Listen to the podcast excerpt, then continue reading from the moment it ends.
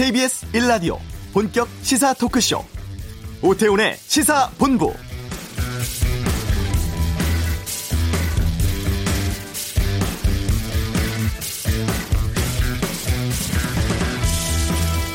투기 지역 지정을 확대하고 공급 늘리는 내용의 8.27 부동산 대책이 발표된 지 열흘 정도 지났습니다만 서울 집값의 상승폭은 더 커지고 있는 상황인데요. 지난 5일 국토위 소속 민주당 신창현 의원이 공공주택지구 사업검토 지역을 언론에 공개를 했습니다.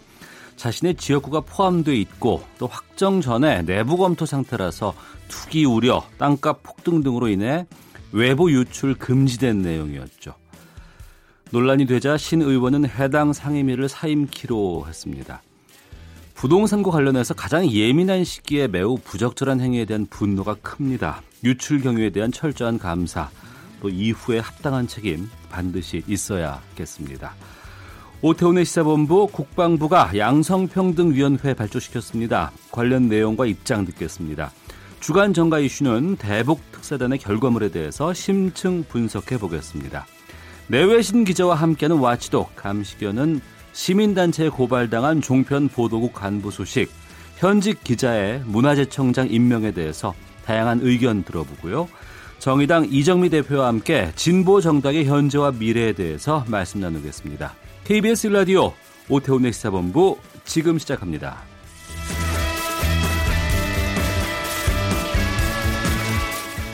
네, 오후를 여는 당신이 꼭 알아야 할 이 시각 가장 핫하고 중요한 뉴스, 김기화 기자의 방금 뉴스. KBS 보도국 김기화 기자, 어서 오십시오. 안녕하세요.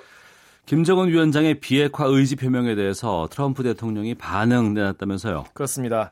트위터에서 김정은 위원장이 고맙다 이런 의사를 밝혔고요. 네. 또 김 위원장이 또 트럼프 대통령에 대한 이 신뢰를 약간 나타냈다, 뭐 이런 얘기를 특사단이 전하지 않았습니까? 네. 여기에 대해서 이제 긍정적으로 반응을 한 건데, 또 트럼프의 첫 번째 임기 내에 비핵화 실현을 바란다, 이런 멘트도 했잖아요. 네. 이거에 대해서도 트럼프 대통령이 함께 해낼 것이다 라면서 비핵화 의지를 밝혔습니다. 둘이 잘 맞아요. 둘이 잘 맞는 것 같아요. 그런데 이제 한편 이 실무를 맡고 있는 폼페이오 국무장관은 약간 신중한 입장을 밝혔습니다. 네. 북한이 비핵화 약속을 이행하려면 여전히 해야 할 일들이 막대하다, 많다, 갈 길이 멀다, 이런 얘기를 했습니다. 네. 그 새로 임명된 비건 미 대북정책특별대표, 한중일 세 나라 방문한다면서요. 그렇습니다. 첫 방문지로 한국을 선택해서 2박 3일 동안 머물게 됩니다. 그런데 이 첫 방문지가 한국이라는 게 이제 뭐 중요도 이런 것보다는, 네, 중요한 게 방문 시점이 다음 주에 이제 3차 정상회담이 있지 않습니까? 그래서 그 직전이라는 겁니다. 그래서 남북정상회담 테이블에서 이 트럼프 대통령의 어떤 화답 메시지, 네, 같은 게 올라가지 않겠냐, 이런 얘기도 나오고 있습니다. 그리고 외신 보도인데 북한 평양 인근에 있는 대륙간 탄도미사일 조립시설이 해체됐다고요? 그렇습니다. 이 미국의 소리, 보이스 오브 아메리카, 여기 보도인데요. 지난 5일에 촬영한 북한의 평안남도 평성에 있는 316 자동차 공장의 위성사진을 공개한 겁니다. 여기가 원래 그 대륙간 탄도미사일 ICBM의 그 조립시설이 있던 곳이었거든요. 그런데 원래 좀 약간 해체가 되긴 했는데 이제 완전히 그 흔적 자체가 없어졌다라는 얘기입니다. 지난 17일만 해도 약간 그 흔적이 남아있었거든요. 사실 이 시설은 북한이 지난해 11월에 발사했던 화성 15형, 이 ICBM이죠. 요거를 조립할 때 이용된 시설로 추측이 되는데, 이렇게 해체가 되면서 조립시설의 해체가 최종적으로 마무리된 것 같다라고 보도했습니다. 위성 분석가인 닉 한센 스탠포드 대학교 연구원도 같은 평가를 내렸습니다. 네, 이 위성으로만 본 것 같은데, 네, 완전히 사라졌다고 뭐 인정해도 되는 건가요? 그게 그 지금 상태에서는 이제 없어진 게 맞긴 맞는데, 이게 뭐 3일 만에 다시 설치될 수도 있다고 해요, 보통. 그래서 이게 뭐 조립식이기 때문에 올해만 해도 두 차례 사라졌다가 다시 나타나기도 했었다고 합니다. 그래서 사실 지난 7월에도 이런 보도가 나온 적이 있는데, 다만 이 김정은 위원장이 이번에 특사단과 면담할 때, 네, 아니 우리가 이것도 풍계리도 폭파도 하고 뭐 다른 것도 없애고 했는데 너무 좀 국제사회가 좀 약간 인색한 거 아니냐, 네, 라면서 약간 답답함을 토로하지 않았습니까? 그래서 이번 해체가 좀 오래 가면 좋겠다, 가지 않겠냐, 이런 분석이 나오고 있습니다. 네, 한반도 비핵화 또 평화 정책과 관련해서 문재인 대통령은 올해 말까지 되돌아갈 수 없을 만큼의 진도를 내는 것이 목표다, 이렇게 말을 했는데. 그렇습니다. 인도네시아 최대 일간지인 꼼빠스에 실린 서면 인터뷰에서 밝힌 내용인데요. 한반도 문제의 당사자로서 남북관계 발전은 물론 북미 관계 개선 그리고 비핵화 촉진에 모든 노력을 다하겠다라고 말한 겁니다. 오는 9일에 조코 위도도, 조코위라고 불리죠. 인도네시아 대통령이 국빈 방한이 있어요. 이걸 앞두고 이루어진 인터뷰인데요. 정상 간 합의를 진정성 있게 실천한 것으로서 관련 국 간의 신뢰 구축이 중요하다라면서 이 신뢰 구축의 실질적 단계로서 정전 65주년인 올해 한반도에서 적대관계 종식을 선언하는 종전선언이 이루어지면 더 좋겠다라고 언급했습니다. 이번 특사 방북과 관련해서 자유한국당에서 환영의 뜻을 밝혔다고요? 그렇습니다. 이렇게 환영의 뜻을 밝힌 건 굉장히 오랜만인데요. 자유한국당의 김성태 원내대표가 오늘 국회에서 열린 원내대표 대책회의에서 결과에 대해서 교착 상태에 빠진 미북 대화에서 새로운 전기가 마련되길 기대한다라고 밝혔습니다. 그리고 김정은 위원장이 한반도 비핵화 의지를 재확인하면서 미국과 긴밀히 협의하겠다는데 환영과 기대의 입장을 밝힌다라고 말했습니다. 그리고 다음 주에 개최되는 평양 남북회담에서 문재인 대통령이 중재자로서 얼마나 성과를 얻어내느냐에 달려있다라고 말했는데 덧붙여서 옥류관 냉면만 드시고 일어났던 앞선 두 차례 회담과 달리 이번엔 실질적 성과가 있으면 좋겠다라고 비아냥거리는 것도 잊지 않았습니다. 네, 바른미래당은 판문점 선언 국회 비준과 관련해서 당내 분위기가 안 좋다면서요? 그렇습니다. 이 내부에서는 좀 약간 이거 해줘도 되는 거냐 아니냐 이런 얘기가 많은데 사실 그 손학규 대표 그리고 김관영 원내대표가 판문점 선언의 국회 비준에 대해서 뭐 조건적이긴 하지만 네. 초당적 협력하겠다 이런 말을 해가지고 약간 당내에서 시끌시끌합니다. 그래서 이제 하태경 최고위원이 오늘 진화에 나섰는데요. 국회에서 열린 최고위원회에서 당의 기본 입장은 지금 판문점 선언이 추상적이고 포괄적인 선언에 불과하다. 그래서 비준 대상이 아니다. 라면서 지금 당장 판문점 선언 즉각 비준 동의에 찬성하지 않고 북한은 헌법상 외국이 아니기 때문에 헌법 60조에 입각한 비준 대상이 아니다라고 입장을 정리했습니다. 네. 대법원 비자금 조성 의혹 수사하고 있는 검찰 어제 저녁에 중단됐던 대법원 압수수색 오늘 오전에 재개를 했군요. 네.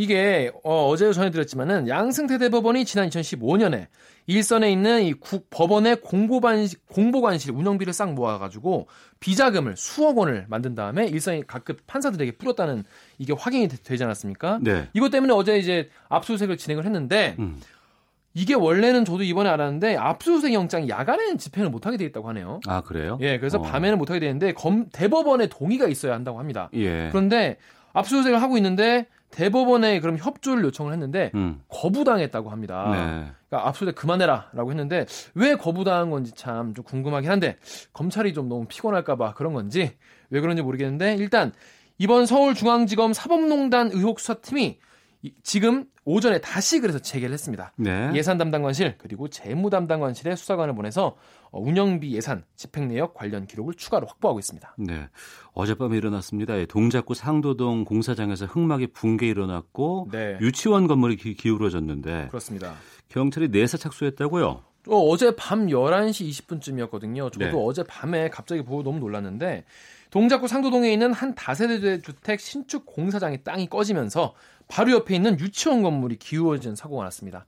이게 그래도 아이들이 없는 시간대라서 그러니까요. 예, 불행 중 다행이라고 할 수 있는데 이와 관련해서 서울 동작경찰서가 시공사의 흙막이 부실 시공 여부 등을 들여다보기 위해서 내사를 진행하고 있다라고 밝혔습니다. 경찰 관계자는요. 동작구청으로부터 이 환경영향평가 관련 서류, 공사 일지 등을 받아서 산업안전보건법 위반 혐의가 있는지 살펴보고 혐의점이 발견되면 바로 수사로 전환하겠다라고 밝혔습니다. 알겠습니다. 김기화 기자였습니다. 고맙습니다. 고맙습니다. 이어서 이 시각 교통 상황 살펴보겠습니다. 교통정보센터의 박소영 리포터입니다. 강변북로 구리 쪽 영동 부근에서 사고가 발생했는데요. 지금 5차로를 막고 처리 작업을 하고 있습니다. 성수부터 정체가 심한 상태고요. 이전에 마포에서 반포까지도 밀립니다.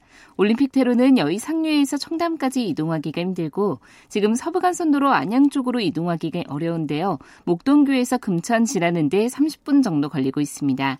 고속도로에서는 사고 여파를 받는 곳이 있습니다. 경부고속도로 서울 쪽으로 입장 휴게소 부근에서 승용차 관련해 사고가 발생했습니다. 발생했는데요. 1, 2차로가 막혀 있어서 북천안부터 정체가 심합니다. 이후로 달래내 고개 부근에서도 화물차 관련해 사고가 발생해 일대 지나기가 힘들고요. 더 가서 반포까지도 이동하기가 어렵습니다. 반대 부산 쪽으로는 신갈에서 수원, 그리고 입장 휴게소에서 북천안 사이 교통량이 많고요. 더 가서 청주 분기점 부근에서는 작업 때문에 이동하기가 어렵습니다. KBS 교통정보센터였습니다.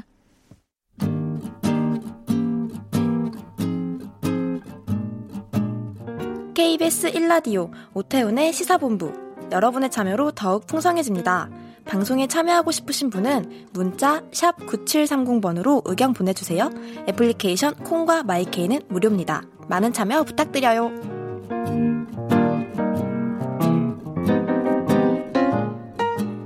민주적이고 양성평등한 군대 필요성 강조되고 있습니다. 지난 월요일 국방부는 민간 전문가가 참여하는 성평등 정책자문기구 양성평등위원회를 발족했습니다. 성폭력 전담기구도 신설한다는 계획인데요. 국방부 최현수 대변인과 자세한 이야기 나눠보겠습니다. 나와 계시죠? 네, 안녕하세요. 예, 먼저 국방부에서 양성평등위원회를 구성한다. 좀 궁금합니다. 어떻게 구성되고 하는 일은 무엇인지 좀 말씀해 주세요. 네, 국방부 양성평등위원회는 총 15분으로 구성이 됩니다. 네. 공동위원장으로는 서주석 국방부 차관, 그리고 대구 카톨릭대 이정옥 교수님께서 맡아서 하시게 되는데요. 군위원으로는 법무관리관, 보건복지관, 또 각 군의 이 양성평등센터장이 있습니다. 이 센터장 등 6명이고, 민간위원으로는 한국성폭력상담소 소장이신 이미경 위원님 등 각계 전문가 9명이 참석하시는데요. 네. 군위원보다는 민간위원들이 훨씬 더 많습니다. 이제 출범을 하게 되는데요. 저희 양성평등위원회에서 하는 일은 이 성인지적인 업무 수행을 위한 제도 개선, 또 그리고 양성평등 정책 마련 등에 대한 다양한 역할들, 이 역할들에 대한 자문을 좀 해주실 예정입니다. 네. 그래서 양성평등 정책의 이 중장기적인 계획을 수립하고 또 이것이 어떻게 시행이 되는가, 그리고 연도별로 양성평등 정책을 어떻게 시행할 것인가, 그리고 또 중요한 것이 계획도 중요하지만 어느 정도의 실행력을 갖느냐도 중요하잖아요. 그래서 이 추진 실적에 대해서 점검을 하고요. 그리고 군내에서 성별 이 격차가 어느 정도 되는지에 대한 부분을 파악하고 또 해소하는 역할, 또 군내의 성인지력 향상, 그리고 성폭력 근절을 위한 예방 대책 및 제도 수립에 관한 여러 사안에 대해서 구체적으로 자문을 하실 예정입니다. 네, 성별 격차 해소라고 말씀하셨는데 네. 지금 국방부에서는 2022년까지 여군 비율을 8.8%까지 단계적으로 늘리겠다고 발표를 한 것으로 알고 있습니다. 네. 지금 현황은 어떤지도 좀 알려주세요. 현재는 전체의 5.5% 수준인 한 10,000명 정도입니다. 이 10,000명을 2022년까지 17,000명, 그러니까 8.8% 이상으로 확대할 계획입니다. 예. 이를 위해서 여군 신규 간부 채용 인원을 2017년, 지난해는 1,100명 정도였는데요. 2022년이 되게 되면 약 2,250명 수준으로, 그러니까 연차적으로 꾸준히 늘려갈 예정입니다. 해외와 비교해보면 우리 여군 비율은 어떤 수준이에요? 예, 해외도 이제 여러 나라가 될 수 있는데요. 예. 선진 외국군하고 비교하면은 아직은 좀 미흡한 수준입니다. 미국, 영국, 프랑스 같은 경우에는 여군 비율이 10% 또 15% 수준에 달하고 있는데요. 이들 나라들도 보면은 이제 단기간에 많이 충원을 한 것은 아니고 장기간에 걸쳐서 점진적으로 여군을 확대해 왔습니다. 그렇기 때문에 우리도 지금부터라도 지속적으로 22년까지 충원을 하게 되면 이 수준까지는 못 되더라도 8.8%까지는 가능할 것으로 보입니다. 네, 현재 여군의 비율이 5.5%라고 하셨는데 네. 그 주요 직위에서 여군 보직이 상당히 좀 적다는 얘기를 들었어요. 네. 여군 보직 제한 규정이 있습니까? 그 전에는 일부가 좀 있었습니다. 부대 임무도 그렇고요. 또 여성의 신체적인 부분들도 고려하고 예. 또 모성보호 차원에서 이 배치하는 부대와 직위를 제한을 해왔습니다만 최근에는 뭐 여군이 못 가는 곳 또 안 가는 곳이 없다고 할 정도로 보직 제한 규정을 폐지를 했고요. 그래서 어느 곳에든지 이제 여군들이 다 갈 수 있는데 이 어떤 보직의 여군이 또 배치되느냐 그리고 또 핵심적인 지위라든가 또 이런 부분에 대한 부분을 중요하잖아요. 네. 그래서 여군 지휘관들도 신병교육대라든가 교육관 위주에서 상비 사단을 포함한 전 부대로 이 보직이 확대되게 되었습니다. 그래서 최근에 보도도 좀 됐는데요. 보셨을 것 같습니다. 지상근접 전투를 주임무로 하는 부대의 분대장, 소대장, 중대장 보직에도 성별의 구분 없이 자격 기준을 갖추면 여군들도 가게 되어 있습니다. 예. 그 여군이 전방 지역의 부대에 뭐 네네. 중대장이나 소대장을 맡는다는 것을 예로 한번 들어볼게요. 네. 성별 구분 없이 공통으로 적용할 수 있는 자격 기준 마련하는 것이 글쎄요. 이게 그 머리로는 이해는 되지만 현장에서 네네. 쉽지 않을 수도 있지 않을까 생각이 들기도 하고 예. 일부 부정적인 여론이 이 부분이 가장 뜨거운 것 같은데 구체적인 방안들이 논의되고 있습니까? 예, 실질적으로 이제 여군들의 역할에 대해서는 많은 분들이 의문을 제시하지는 않으시는 것 같아요. 각 분야에서 이미 검증된 분들도 많은데 예. 다만 이분들이 가서 그 원활하게 수행할 수 있느냐 이 부분에 대해서 우려하시는 분들이 많은데요. 또 이제 시설적인 부분들 이런 부분에 대해서 말씀을 많이 하시는데 네. 저희가 일단은 그 주요 그 시설들에 대해서는 거의 여군이 가셔서도 불편하지 않도록 여건들을 마련해 가고 있는 상황입니다. 그래서 또 하나는 또 일과 또 가정을 같이 해야 되는 부분이 있잖아요. 이 부분에 대해서 양립할 수 있는 다양한 제도도 마련이 되어 있고요. 예. 이 특별히 여성 편의시설에 관한 경우에는 뭐 기준도 조금 더 강화하고 신축 건물에 대해서는 기본적인 사항이 다 갖출 수 있도록 저희가 좀 신경을 쓰고 또 추진하고 있기 때문에 뭐 전부 다 완전히 되어진 것은 아닙니다. 전방이나 격오지 같은 경우에 보게 되면 저희가 좀 조사를 해보니까 네. 한 106개소는 조금 이제 모자란 부분이 좀 있었는데요. 이 부분에 대해서는 저희가 이 집행 잔액을 활용해서 긴급히 조치해서 불편함이 없도록 할 예정입니다. 또 이 군에서 이 지금 그 여러 가지 국내 미투 운동 때문에 네. 고발들 꽤 있다고 들었어요. 현재까지 준강간 2건, 강제추행 11건 등 29건의 폭로가 있었다고 하는데 이러한 네. 처리들이라든가 2차 피해 방지 등은 어떻게 진행되고 있는지요? 예, 사실 저희가 이 국내에서 미투 운동이 시작될 때 성범죄 특별대책 TF를 신속하게 마련을 해서요. 과거에 제대로 밝혀지지 않았던 사안들에 대해서 조사를 좀 했습니다. 그리고 또 신고도 좀 받았고요. 예. 그래서 받은 것이 총 29건인데 이 중에 10건은 징계 처분 등으로 종결이 되었고 19건은 지금 재판이 진행 중인 사안입니다. 그래서 이 사안에 대해서는 구체적으로 답변하기는 좀 제한이 되긴 하지만 네. 이 군에서는 이 성폭력 사건이 발생하면 무관용 원칙에 따라서 엄정하게 처리를 하고 있고요. 특별히 우리가 신경을 쓰고 있는 부분은 2차 피해 방지를 위한 노력입니다. 네. 그래서 사건이 이제 상담을 받게 되면 처음부터 이 성고충 전문 상담관이 있는데 이분들이 조력자로서 역할을 감당하고 있고요. 피해자 의사를 최대한 존중해서 가해자와 피해자를 분리하는 것은 물론이고 이 가해자에 대한 인사 조치 같은 것도 적극적으로 시행하고 있습니다. 가장 신경 쓰는 것이 피해자에게 2차 피해가 일어나지 않도록 하는 것과 네. 또 피해자가 원하는 정말 그 적절한 그리고 원하는 의미의 처벌이라든가 대책이 나올 수 있도록 최대한 노력을 하고 있습니다. 예. 양성평등 정책에 대해서 반대하는 사람들은 거의 없을 거예요. 다만 네네. 현장에서 이제 자신의 그 상황을 대입하다 보면 네네. 좀 오해도 많고 인식이 좀 많이 다를 거라고 봅니다. 네네. 서로 좀 오해를 풀고 좀 동일한 출발점을 만드는 게 중요하지 않을까 싶은데 어떠신지요? 예, 굉장히 중요한 지적이신데요. 제도가 변하고 뭐 시설이 좋아진다고 하더라도 가장 중요한 것이 조직 문화잖아요. 저희가 그 간부들을 양성하는 교육 과정에서부터요. 성인지 교육에 대해서 강화를 하고 또 초급 간부들이 굉장히 중요하기 때문에 이 초급 간부들에게 이 일터 내에서 직장 내에서 또 저희한테는 군 부대가 되겠죠.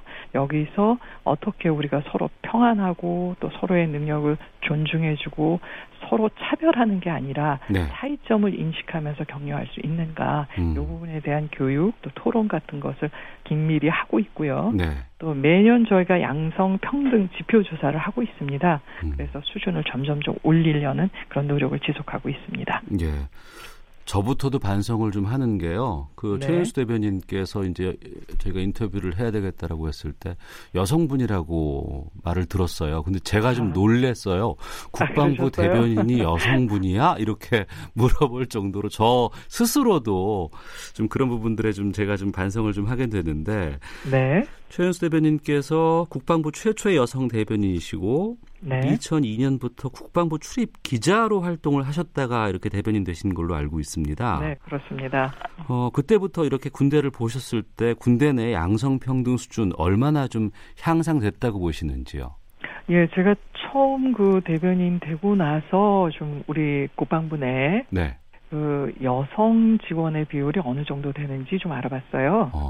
보통은 이제 생각한 것보다 48%, 지금은 조금 더 늘었을 겁니다, 더. 예. 그러니까는 지금 국방부에서 일하고 있는 인원의 절반 정도가 전부 다 여성이라고. 그래요?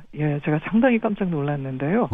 그래서 지난 제가 2002년에 처음에 국방부와 이제 인연을 맺기 시작을 했는데, 그로부터 네. 지금 한 16년, 15년 정도 지났는데요. 네. 처음 왔을 때는 국방부 내에 그 여직원들이 굉장히 소수였습니다.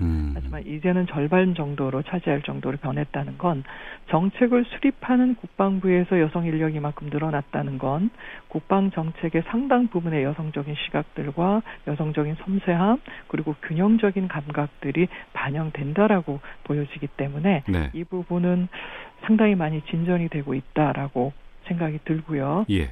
일단 외부에서 알려진 국방부의 어떤 남성 중심적이고 굉장히 그 딱딱하고 이런 분위기와는 달리 네. 여성들이 일할 수 있고 또 여성들이 또 자신들의 능력을 최대한 발휘할 수 있는 여건 조성 그리고 능력만 있다면 여성들을 발탁해서 주요 지위에 쓰겠다는 이런 의지는 굉장히 강한 곳이라는 인상을 받게 됐습니다. 네.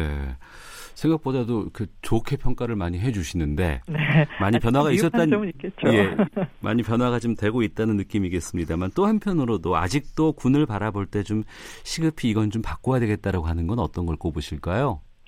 사실 제가 들어와서 봤을 때 국방부도 그렇고 군도 굉장히 많이 변했습니다. 특별히 인권 부분 같은 경우에는 이전에는 생각하지 못할 정도로 병사들의 인권이라든가 자율성 이 부분에 대해서 강조를 좀 많이 하고 있고요. 근데 이제 한편에서는 이런 자율성을 강화되는 부분이 군의 기강이 해이되거나 뭔가 모장을 해제하고 있다 이런 식으로 잘못 알려지고 있는 부분이 좀 안타깝게 생각이 드는데요. 예. 전혀 그렇지 않다. 그러니까 한 부분으로는 자유를 강조하지만 한 부분으로서는 군인으로서의 책임감을 우리가 굉장히 또 강조하고 있기 때문에 그 부분에 대한 훈련, 대비태세 강화 또는 전력 체계를 보다 더 정교하고 발전시키는 이런 노력은 함께 가고 있습니다. 네. 그 부분을 같이 보시면 크게 걱정하시지 않으셔도 좋을 것 같고 또 군내에 또 이런저런 사건 사고가 좀 많거든요. 그것 때문에 또 군의 그 아들을 보내신 부모님들이 걱정을 좀 많이 하시는데 그런 부분에 대해서도 저희가 안전 부분에 대해서도 최선을 다하고 있습니다. 그래서 보다 이제 군이 이전과는 달리 더 많이 신뢰하고 더 많이 안전하고 더 많이 믿을 수 있는 곳으로 변화됐은 모습을 좀 제대로 보여드렸으면 하는데 그 부분에 대한 것이 아직 미흡한 것이 좀 안타깝게 느껴집니다. 네. 국민의 의견에 많이 귀를 열어놓고 있다고 하시니까 제가 질문 드릴게요. 네. 최근 가장 핫한 거는 이 병역 특례에 대한 찬반 논란입니다. 네네. 아시안게임부터 방탄소년단 얘기까지 지금 나오고 있는 상황인데 네네. 여기에 대한 국방부 입장은 지금 어떻습니까? 예, 저희가 이게 모든 분들을 만족시킬 수 있는 제도를 마련하기는 참 쉽진 않습니다. 예. 그럼에도 불구하고 다양한 의견이 있기 때문에 이 의견에 대해서 폭넓게 수렴을 한 다음에 이 제도의 취지 그리고 병역 이용의 형평성 등을 종합적으로 고려를 해서 장기적으로 좀 개선을 해나갈 예정입니다. 네. 일부 보도에서는 그 병역 특례 제도를 4년 내에 폐지하는 것을 검토하고 있다 이런 보도가 있던데요.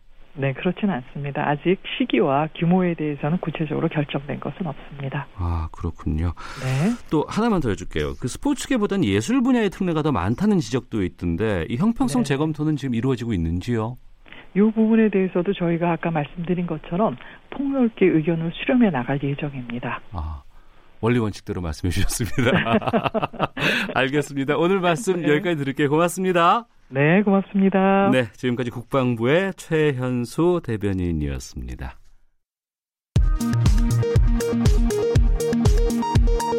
헤드라인 뉴스입니다. 서울 상도 유치원 건물이 기울어진 사고와 관련해 국토교통부가 사고 수습 지원과 전국 공사장에 대한 안전점검에 착수했습니다. 문재인 대통령은 한반도 비핵화 및 항구적 평화 정착과 관련해 올해 말까지 되돌아갈 수 없을 만큼 진도를 내는 것이 목표라고 밝혔습니다. 최근 북한 평양 인근에 있는 대륙간 탄도미사일 ICBM 조립시설이 완전히 해체됐다고 미국의 소리 VOA 방송이 보도했습니다. 트럼프 미국 대통령이 한국에 사드를 배치하는 것을 못마땅하게 여겼으며 사드를 미국 오리건주 포틀랜드에 배치하고 싶어 했다고 미 뉴스위크가 워터게이트 특종 기자 밥 우드워드의 신간을 인용해 보도했습니다. 전국 편의점 가맹점협회는 추석 연휴에 점주들이 쉴 수 있도록 본사가 자율 영업을 시행해달라고 요청했습니다. 지금까지 헤드라인 뉴스 정한나였습니다.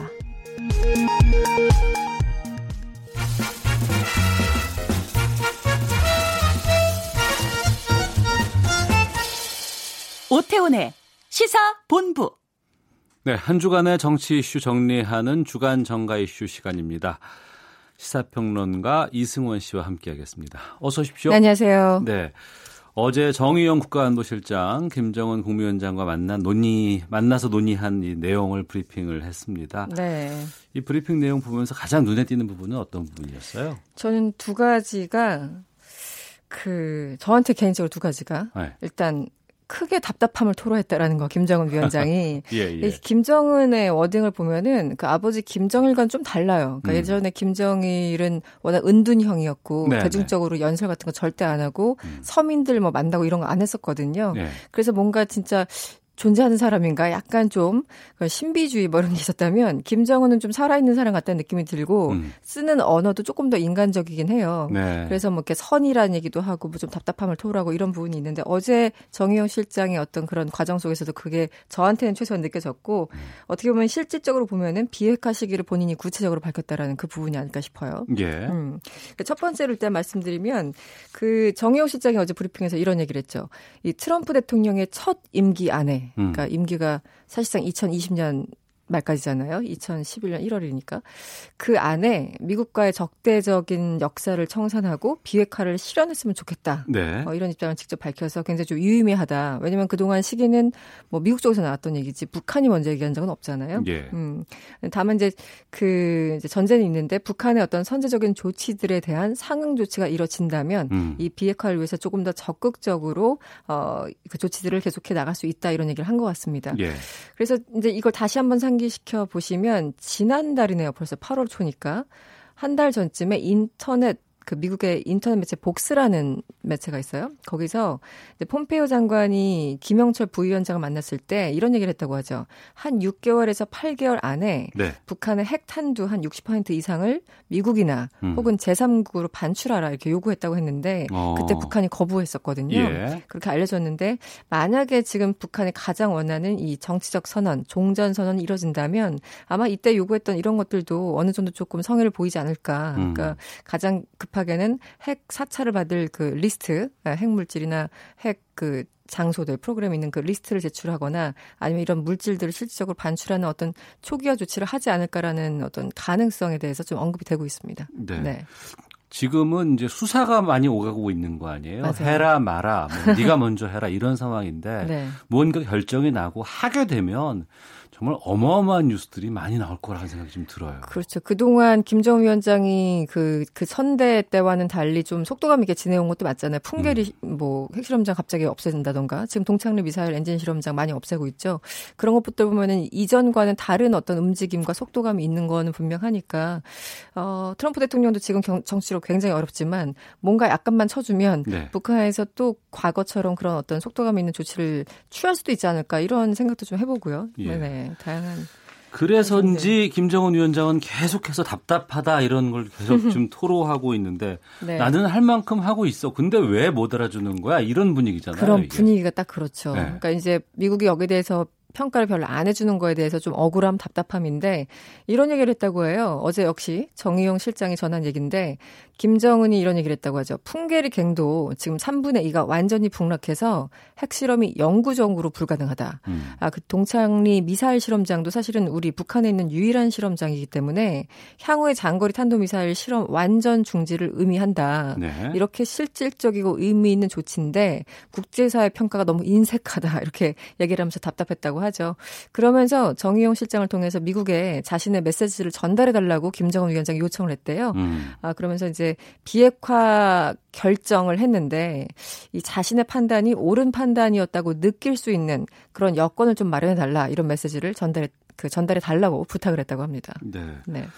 그리고 이제 김 위원장이 트럼프 대통령에 대해서 이제 자신의 신뢰가 변함없다 이런 점을 이제 특사단에게 전했고 네. 이게 뉴스로 나오니까 또 트럼프 대통령은 거기에 대한 반응을 트위터로 올렸어요. 네. 이 연애하는 것도 아니고 말이에요. 밀당 같기도 하고, 그러니까 지금 북한에서 외로운 사람이 김정은이고 또 미국에서 외로운 사람이 트럼프예요. 그러니까 그러네요. 예, 네. 극단적으로 외로운 사람 두 명이 만났습니다.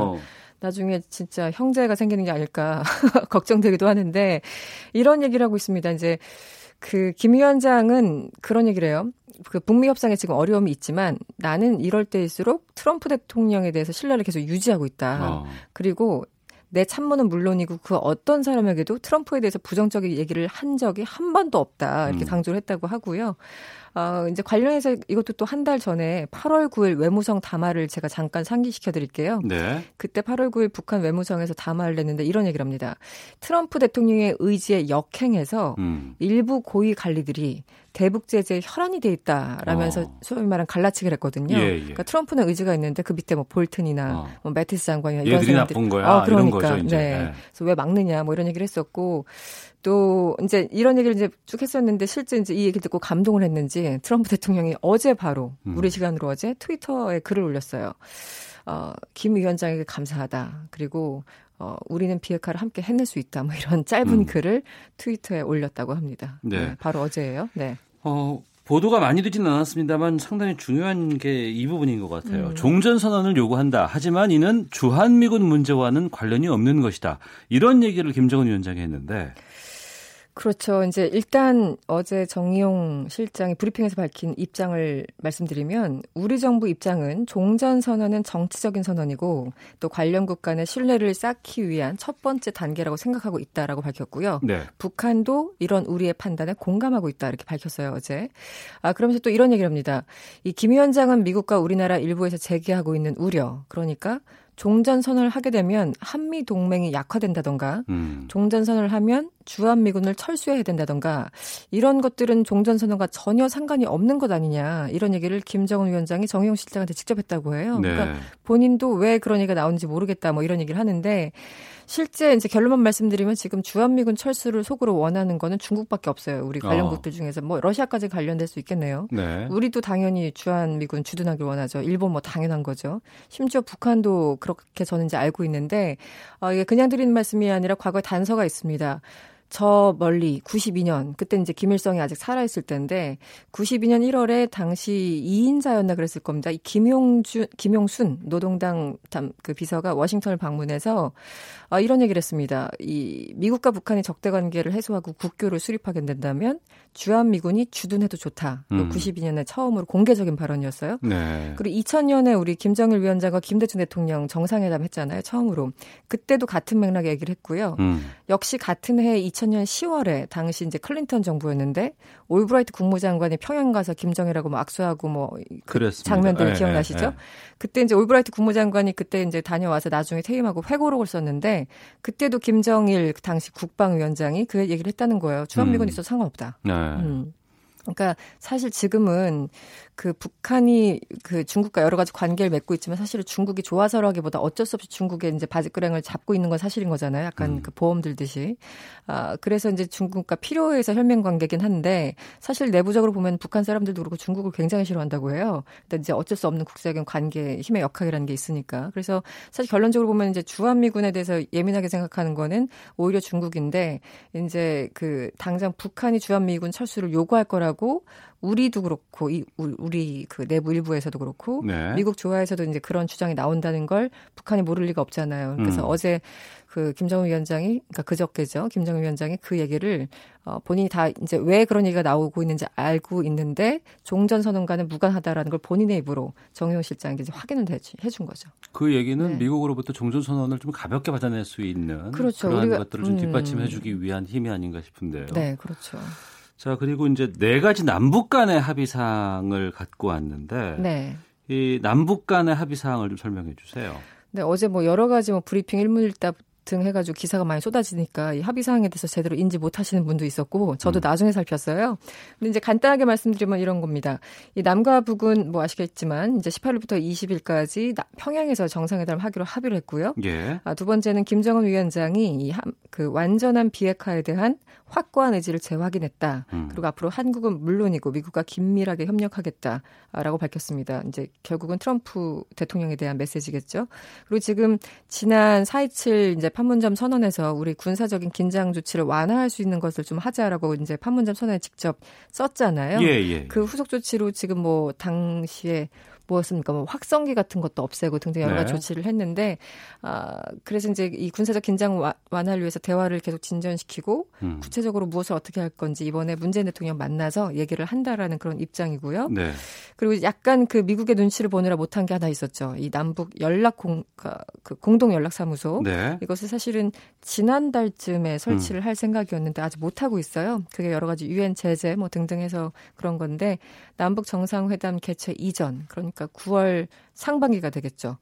개최 이전에 개소하기로 남북 간에 합의를 본 상황입니다. 그렇게 된다 그러면 다음 주쯤이면 거의 그 윤곽이 좀 드러나지 않을까 싶기도 그렇죠. 하네요. 그렇죠. 오늘이 예. 7일인가요? 예, 오늘 7일이고. 예, 그리고 정상회담까지 한 열흘 정도 남았으니까 그 네. 안에. 그러니까 남북 정상회담 같은 경우에 이제 다뤄야 될 게 굉장히 많은데 그 전에 어쨌든 판문점 선언에서 약속했던 가장 구체적인 조치 중에 하나가 사무소 설치하자는 거였는데 네. 그것도 못하면 좀 민망하잖아요 서로. 네. 알겠습니다. 네. 그리고 이번 일요일이 구구절이에요. 그래서 맞습니다. 그때 네. 여러 가지 이슈들도 좀 나오지 않을까 싶네요. 지금까지 네. 이승원 평론가와 함께했습니다. 말씀 고맙습니다. 네, 고맙습니다.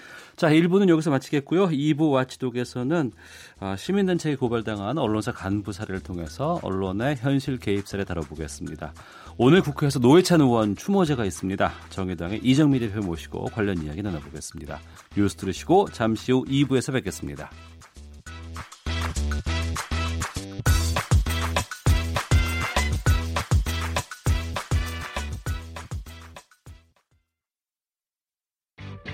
야, 아 왜? 점심시간에 뭐하냐? 자야지. 야, 그러지 말고 이거 한번 들어봐. 아, 뭔데? 지금 당장 라디오를 켜봐. 나른한 오후 깨울 시사 토크쇼. 모두가 즐길 수 있고 함께하는 시간. 유쾌하고도 신나는 시사 토크쇼. 오태훈의 시사본부. 네, 오태훈의 시사본부 금요일 2부에는 한 주간의 언론 보도를 분석하고 비평하는 정상근 알파고의 와치독 시간이 준비되어 있습니다. 정상근 전 미디어오늘 기자, 자만 아메리카의 알파고 신하 씨 외신 기자 두 분과 함께합니다. 두 분 어서 오십시오. 네, 안녕하십니까. 네, 안녕하세요. 네, 박근혜 전 대통령 탄핵 집회를 이끈 시민단체가 정서경 TV조선 보도본부 부국장 또 안종범 전 청와대 정책조정수석 등을 국정농단 취재 보도 방해 혐의로 서울중앙지검에 고발을 했습니다. 정 부국장과 또 안 전 수석 간의 불법적인 거래 혐의가 의심되는데 이걸 인지하거나 보고받고도 은폐, 묵인한 의혹이 있는 검찰 관계자에 대한 수사도 촉구를 했는데요. 시민단체 주장이라 의하면 국정농단 보도 방해 혐의라는데 정상근 기자는 이 문제 네네. 어떻게 보세요? 이게 일단 이 사건의 좀 개요부터 짧게 말씀을 좀 드리면 네. 이게 지난 7월에 뉴스타파 보도로 알려진 사안인데요. 네. 그러니까 2016년 7월에 그러니까 이른바 비선실세 논란이 등장하기 바로 직전에 네. 이 TV조선이 최초로 이 미르재단 관련 기사를 보도를 한 바가 있습니다. 예, 그랬죠. 예, 그리고 나서 예. 그 직후에 이 정서경 당시 TV조선 경제부장이 이성한 전 미르재단 사무총장과 이 안종범 전 청와대 수석의 사이에서 메신저 역할을 하면서 이 자사 기자들의 취재를 방해했다는 의혹인데요. 그러니까 당시 보도가 이 안종범 전 수석이 그 이성한 전 미르재단 사무총장에게 뭐 재단을 떠나줬으면 좋겠다 이런 말을 했다라는 보도였거든요. 네. 그런데 이 청와대 수석이 그러니까 일개 재단의 인사에 개입한 것을 두고 의혹을 제기할 수밖에 없었던 상황인데 이 보도가 나간 지 30분 만에 그 이성한 사무총장이 이 정서경 TV조선 부국장에게 전화를 걸어서 네. 한 30여 분간 통화를 했고요. 이 안종범 전 수석에게 뭐 당신을 공격할 의사는 없다는 뜻을 전달해달라 이렇게 얘기를 했고 실제로 정서경 부국장은 안종범 수석에게 그 말을 전달했다라고 합니다.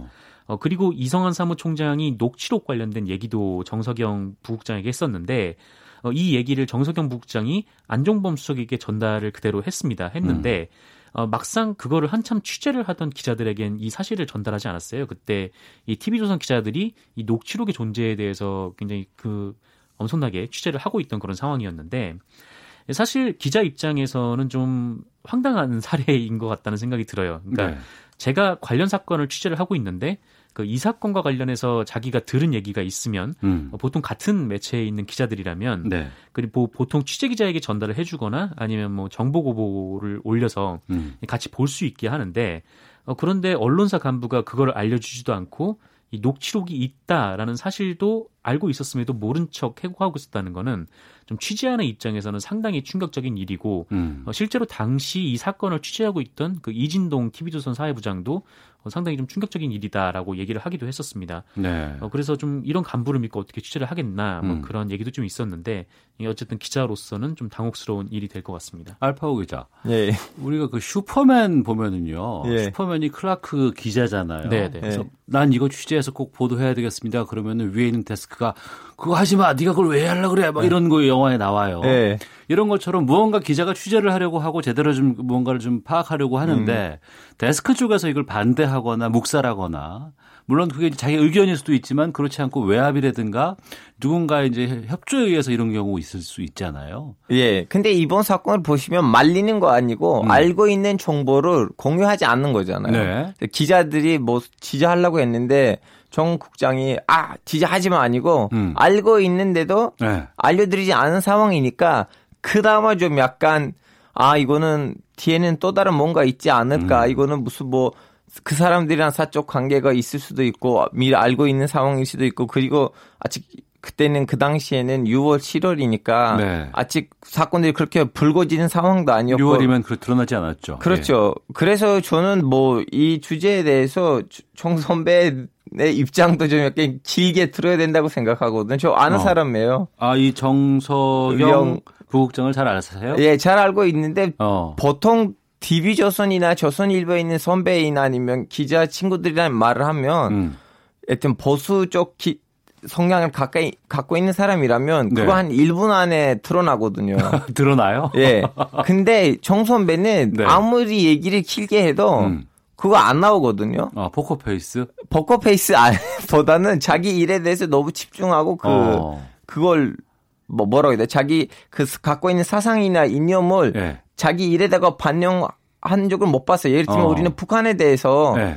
방송을 찍은 적이 있었는데 예. 제가 갖고 있는 생각하고 그때 말할 얘기가 충분히 TV조선이랑 부딪히는 발언이었는데도 네네. 너무 좋았다. 이런 얘기가 나와야 된다. 해주세요라고 하고 오히려 뭐라고 해야 되나 제 앞에 있는 장애물들을 없애버렸어요. 그래서 이거는 뭐라고 해야 되나 그 정 선배의 그 입장이 길게 들어봐야 된다고 생각해요. 그러니까 알파오 기자의 개인적인 경험에서는 그런 것들을 발견하지 못했다고 할 수 있고 네. 드러나지 않았다고 하는데 근데 이게 실제로 그 보도에 개입한 정황이 있습니다. 이게 그 당시 취재 사건을 취재했던 그 이진동 TV조선 부장의 자서전에 따르면 네. 자서전까지는 아니고 어쨌든 그 사건을 다룬 예. 경험담에 따르면 이거를 보도를 하려고 했는데 당시 정서경 경제부장이 이거를 말렸다라는 거예요. 그러니까 TV조선에서 무슨 행사를 하는데 이 미르재단에서 일종의 협찬을 하기로 했다.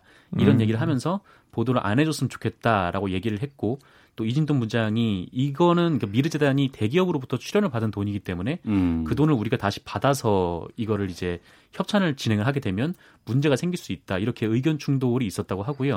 그때 이제 보도국 이제 보도본부장이 와서 좀 중재를 해서 결국에는 기사가 나가긴 나갔다라고 합니다.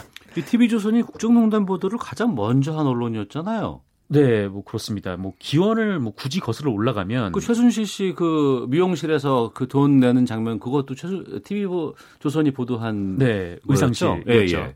사실 이 최순실의 이름을 처음으로 대중들에게 공개한 것은 한겨레 신문이긴 했는데 예, 예. 이 TV조선의 보도가 어떻게 보면 이 축구로 따지면 이 쐐기골 같은 그런 거였거든요.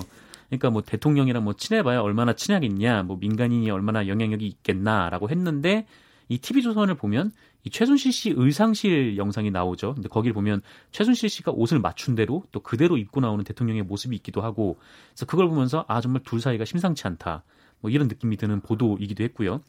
태블릿 PC만큼은 아니었지만 좀 임팩트가 있어 보였고, 또 TV조선은 그동안 이제 좀 잘 얼굴이 알려지지 않았던 이 최순실 씨의 얼굴도 처음으로 영상으로 내보낸 매체였는데 인터뷰 제일 먼저 시도했었어요. 주차장에서. 그렇습니다. 예, 예. 이 보도, 이 의상실 영상 그리고 뭐 이런 인터뷰 영상 이런 것들 모두 이 한겨레가 최순실 씨를 보도를 하기 전에 이미 TV조선이 확보를 하고 있었던 자료들이었습니다. 예. 알파고 기자. 예. 그 2016년 10월에 이제 국정농단 사태가 이제 본격적으로 불거져요. 대한민국에서. 외신도 그때 당시에 국내 상황 상당히 많이 주목을 했을 것 같고. 네. 알파고 기자도 기자로서 기사 썼었습니까? 그때? 저는 매주 금요일, 토요일 항상 현장에 있었어요. 왜냐하면 제가 2010년부터 외신 활동을 했는데 제가 외신 활동을 하면서 그동안 제일 큰 사건이 이 사건이었어요. 국민 대대적으로 참, 왜냐면 그 한우 반대 시위도 이 정도 아니었거든요. 한우 아니고 미국산. 광우병 관련해서, 쇠고기 관련해서. 예.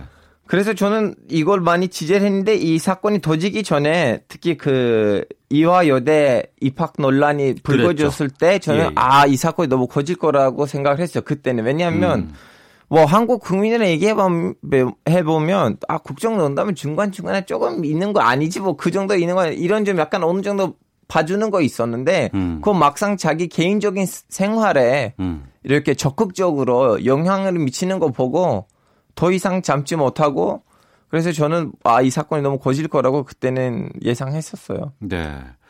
긍정적이든 부정적이든 이 저널리즘에는 현실 개입 사례가 상당히 많이 등장을 하곤 합니다. 이것 때문에 또 문제도 많이 커지기도 하고요. 네, 그렇습니다. 어쨌든 이 정서경 부국장 건은 일종의 정서경 부국장도 이제 보도본부에 속해 있다 보니까 좀 이렇게 보도국에 그 사실을 알릴 것이냐 아니면은 뭐 안에서 이렇게 이성한 씨의 얘기를 그냥 안종범 전 수석에게 전할 것이냐, 뭐 두 가지가 놓고 충돌하다가 후자를 택한 것 같은데, 이 종종 사건을 좀 취재해야 되는 기자가 이 취재하는 제3자가 아니라 좀 당사자로 등장하는 경우들이 종종 있어요. 그러니까 대표적으로 보면 그 예전에 이 퓰리처상을 받은 사진인데, 그 아프리카 수단에서 어린아이가 그 굶어 죽기를 기다리는 이 독수리의 모습. 사진 봤습니다. 이 사진이 공개가 되고 나서 이게 좀 논란이 됐었습니다. 그러니까 뭐냐면. 과연 기자는 그 상황에서 그 사진을 찍고 이 아이를 구했을까 아니면 구하지 않았을까라는 그냥 사진만 찍고 갔을까? 네네.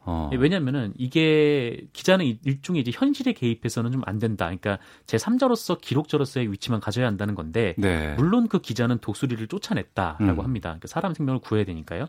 그래서 이건 좀 당연한 건데 우리나라에서도 좀 고민스러운 일이 있었습니다. 이게 JTBC가 이 정유라 씨가 수배 중일 때 이 정유라 씨의 소재를 파악하고 경찰에 신고를 했던 일인데요. 네네. 이거를 두고 언론계에서는 입장이 좀 다른 얘기가 나왔는데 그러니까 신고는 할 수 있는데 이 신고를 해서 경찰에 잡혀가면 그 상황은 기자가 만들어낸 거잖아요. 네. 근데 그런 상황을 스스로 만들어서 단독 보도를 하는 게 옳은가. 그러니까 이를테면 제가 인터넷에 어떤 기사에 댓글을 달고 그 댓글이 마치 하나의 여론인 것처럼 소개를 할 수 있는가 뭐 그런 고민이 있었던 거죠. 근데 반면에 아니 그러면 수배자를 봤는데 좀 그냥 넘어가야 하나 좀 이런 반론도 있어서 그때 언론계에서 논쟁이 뜨거웠었습니다. 네, 알파고 기자는 이러한 뭐 현실 개입 여부 저널리즘에 대해서 이거 어디까지가 적정선이라고 봐요?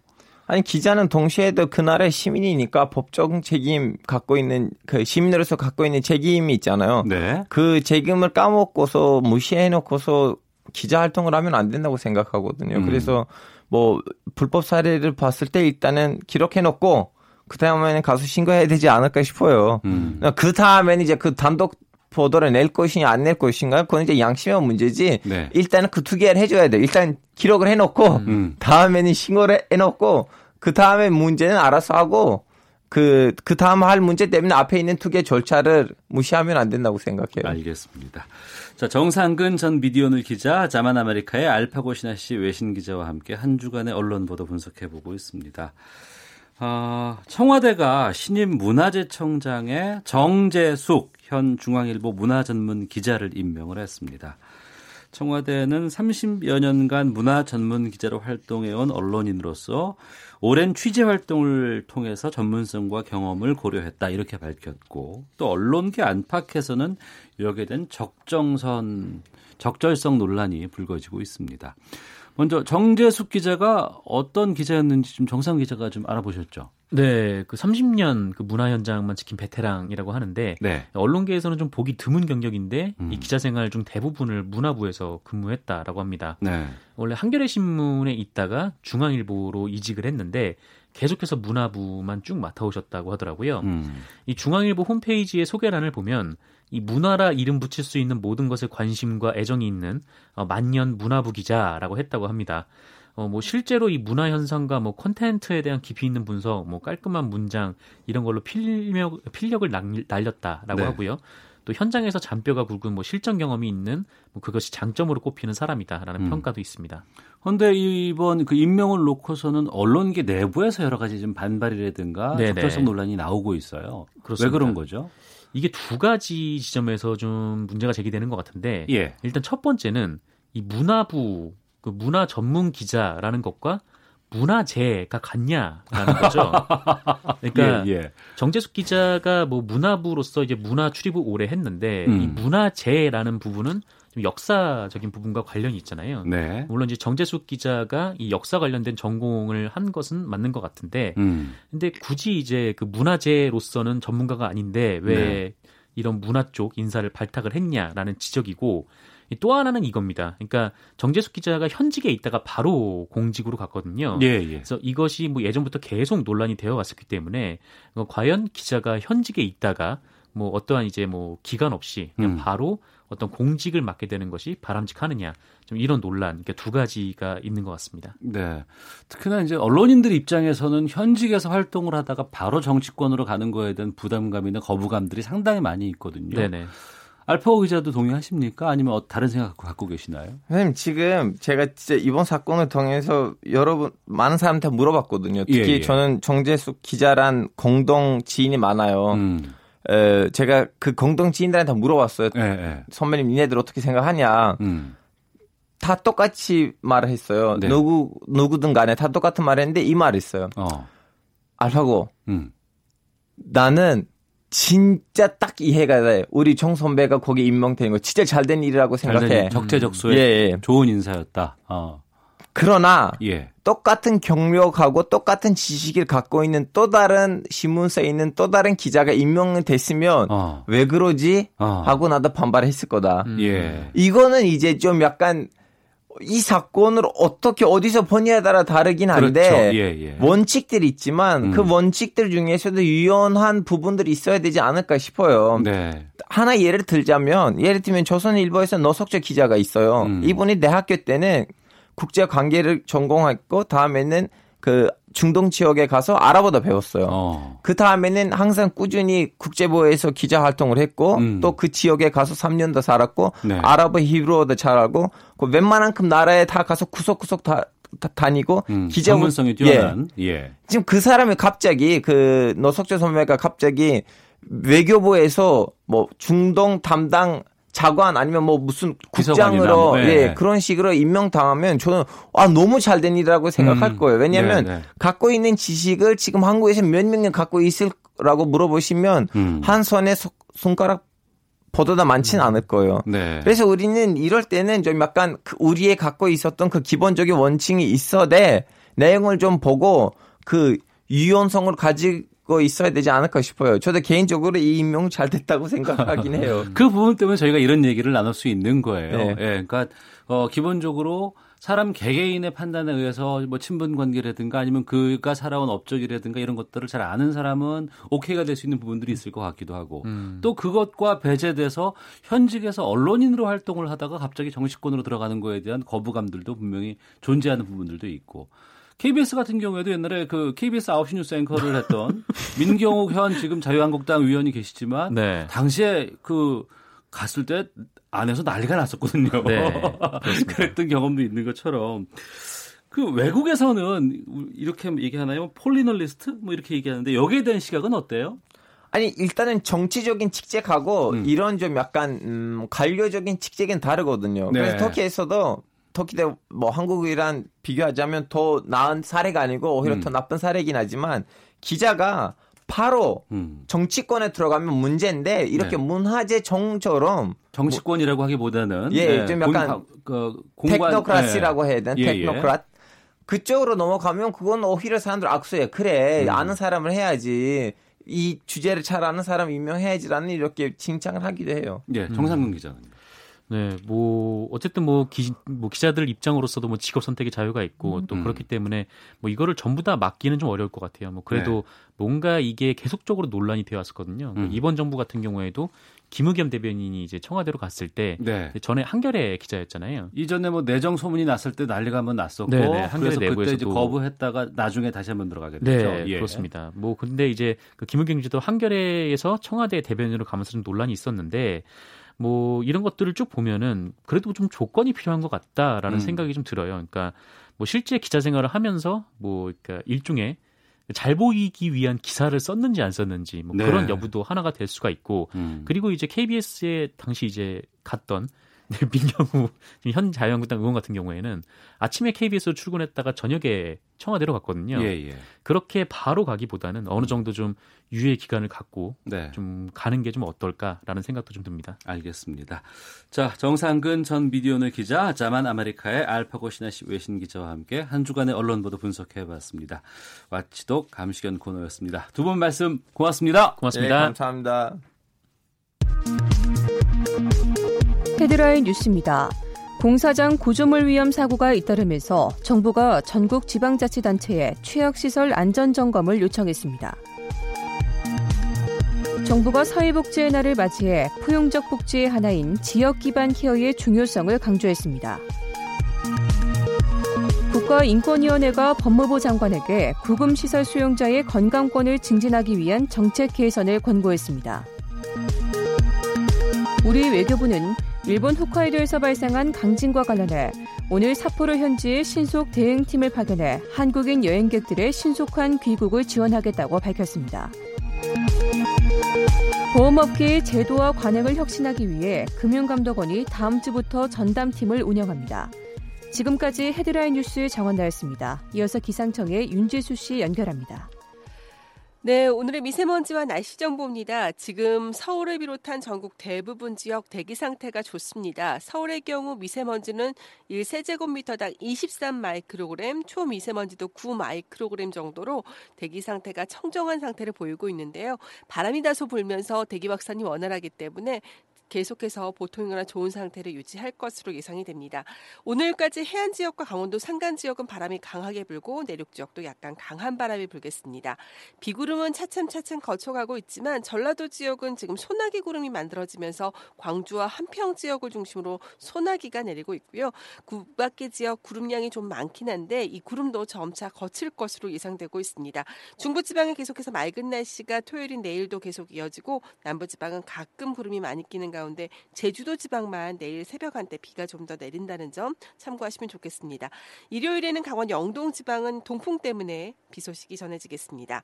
오늘은 낮 최고 기온 서울, 세종, 대전, 강릉, 광주, 대구, 제주 27도, 부산 26도 등으로 어제와 비슷하거나 조금 낮은 정도인데요. 내일 아침 기온이 큰 폭으로 떨어져서 좀 쌀쌀함마저 느껴지는 곳도 있겠습니다. 철원의 경우 11도 안팎까지, 서울, 대전, 광주도 16도 정도로 기온 변화가 두드러지겠고 일교차가 크기 때문에 건강 잘 챙기셔야겠습니다. 지금 서울 기온은 24.6도, 습도는 48%입니다. 지금까지 미세먼지와 날씨 정보였습니다. 다음은 이 시각 교통 상황 알아보겠습니다. KBS 교통정보센터의 박소영 씨입니다.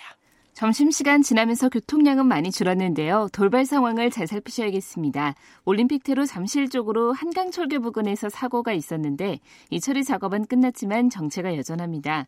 강변북로 성산에서 반포 지나는데 30분 정도 걸리고 있고요. 서부간선도로 안양 쪽으로는 고척교에서 금천까지 밀립니다. 고속도로에서는 작업 여파를 받는 곳들이 있는데요. 먼저 중부고속도로 남이 쪽 호법 분기점 부근에서 1차로를 막고 작업을 하고 있습니다. 여파로 정체가 되고 있고요. 제2중부고속도로 이천 쪽으로 경기도 광주에서 곤지암 사이로도 작업 때문에 이동하기가 힘듭니다. 경부고속도로 부산 쪽으로 청주 부근에서는 3차로를 막고 작업을 하고 있는데요. 여파로 옥산부터 정체가 되고 있습니다. 그 밖에 서울 외곽순환고속도로 일산에서 판교 쪽으로 계양에서 송내까지 밀리고 있고요. 반대쪽으로도 장수회에서 송내 지나기가 힘듭니다. KBS 교통정보센터였습니다.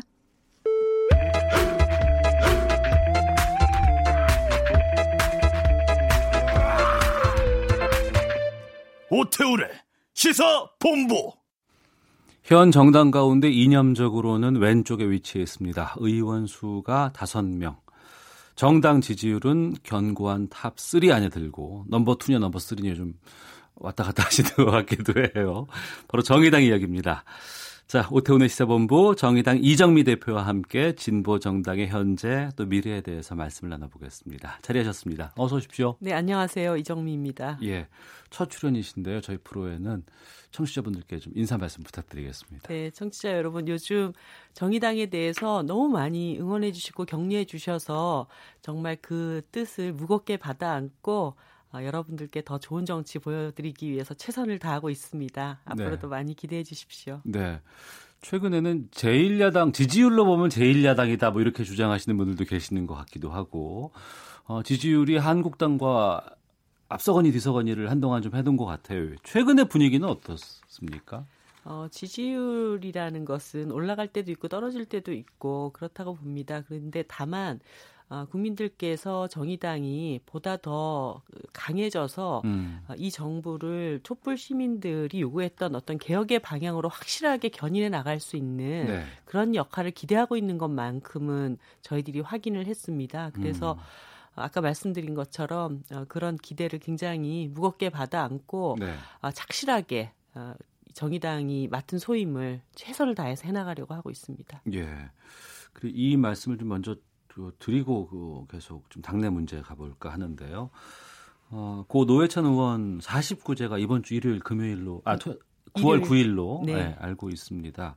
오늘 추모 문화제를 여신다면서요? 네, 대표님 사고제를 앞두고 오늘 예, 이제 대표님 마지막 떠나보내는 길에 많은 분들과 함께하려고 추모 문화제를 열고요. 예. 저녁 7시 국회 앞 광장에서 진행을 합니다. 그리고 4시부터는 대표님을 좀 추억할 수 있는 여러 전시물들 이런 것들을 함께 시민들과 볼 수 있도록 그렇게 준비를 해놨으니까 네, 시간 되시는 분들은 많이 함께 와주시면 좋겠습니다. 갑작스럽게 보내셨잖아요. 네. 많은 분들의 가슴에 그 노회찬 의원이 계세요. 네. 근데 그 이분을 기억하거나 어떻게 생각하시면 좋을지에 대해서 말씀 좀 해주시죠. 대한민국에 정말 그동안 정치가 보듬지 못했던 많은 약자들, 소수자들에게 정치도 따뜻한 것일 수 있다라는 걸 보여주신 분이다, 이런 네, 생각이 듭니다. 그리고 정말 정의에 목말라 있던 많은 시민들에게 그래도 국회에 노회찬 같은 사람 한 명이 있기 때문에 우리가 정치에 대해서 좀 더 희망을 가져봐도 되지 않을까. 네. 이런 것을 남겨주시지 않았나 저는 그렇게 생각하고 있습니다. 네. 기념사업 같은 것도 준비하고 계십니까? 네, 노 대표님 지인분들과 유족분들께서 노 대표님이 좀 남기신 뜻을 앞으로 잘 이어가기 위해 재단을 설립하자라는 의견들이 모아졌습니다. 그래서 9일날 저희가 사고제 때 이 재단을 추진하기 위해서 제안자들이 국민들께 재단에 함께해 주시기를 요청드리는 그런 발표가 있을 예정입니다. 예, 좀 구체화되면 저희 프로그램 통해서도 좀 많이 좀 알려주시길 좀 부탁드리겠습니다. 네, 그러겠습니다. 자, 그리고 이번 주에 교섭단체 대표 연설 쭉 있었습니다. 이해찬, 김성태, 김관영 대표 연설. 네. 정의당은 교섭단체가 아니기 때문에 이 다음 주 금요일 날 비교섭단체 발언으로 합니다. 예. 먼저 교섭단체 대표 연설 어떻게 들으셨는지요? 사실 20대 국회 전반기에 너무 많은 일이 있었습니다. 탄핵도 있었고 이러면서 국민들의 삶을 실질적으로 개선시킬 수 있는 좋은 개혁 법안들이 제대로 추진된 게 없었잖아요. 그래서 이 후반기에서만큼은 좀 힘을 내고 합심해서 특히나 또 그 촛불 이후에 20대 국회 후반기이기 때문에 좀 좋은 입법 성과들을 내기 위해서 좀 노력했으면 하는 생각이 들었는데 이 대표 연설 진행되는 과정에서 이게 또 이렇게 만만치 않겠구나. 이게 약간 숨이 턱 막히는 듯한 이런 느낌을 받았었습니다. 예.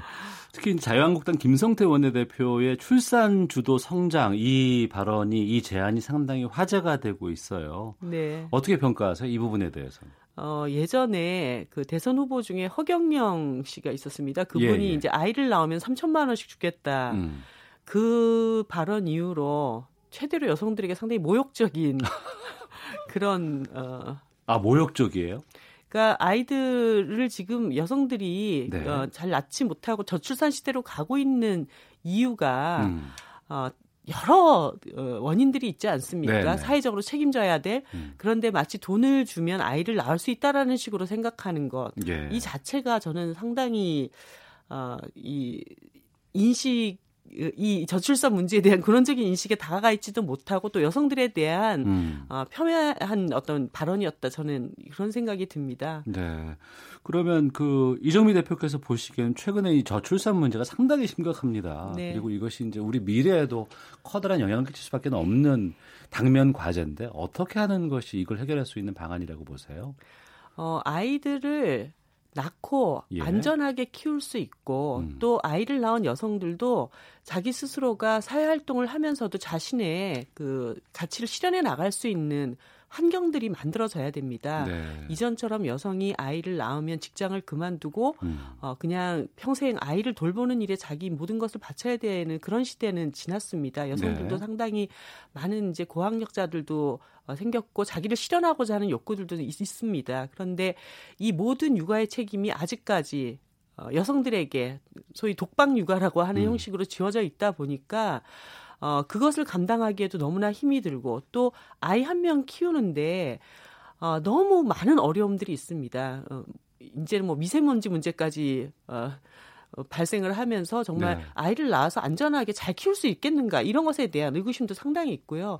그렇기 때문에 여성들에게 지워진 육아의 책임 이것을 사회와 국가가 함께 나눌 수 있어야 하고 그리고 아이들을 정말 안전하고 건강하게 키울 수 있는 그런 사회적 환경을 만드는데 또 노력을 해야 되고 이런 여러 가지 것들에 대한 원인 진단이 있어야 되고 대책이 마련이 돼야 됩니다. 네. 단지 아이 키우는데 돈 많이 드니까 돈 좀 줘가지고 아이 낳게 하자 이런 식으로 얘기하는 것은 좀 적절치 못하고 여성들의 자기결정권에 대해서도 상당히 침해하는 그런 발언이었다고 저는 생각합니다. 네.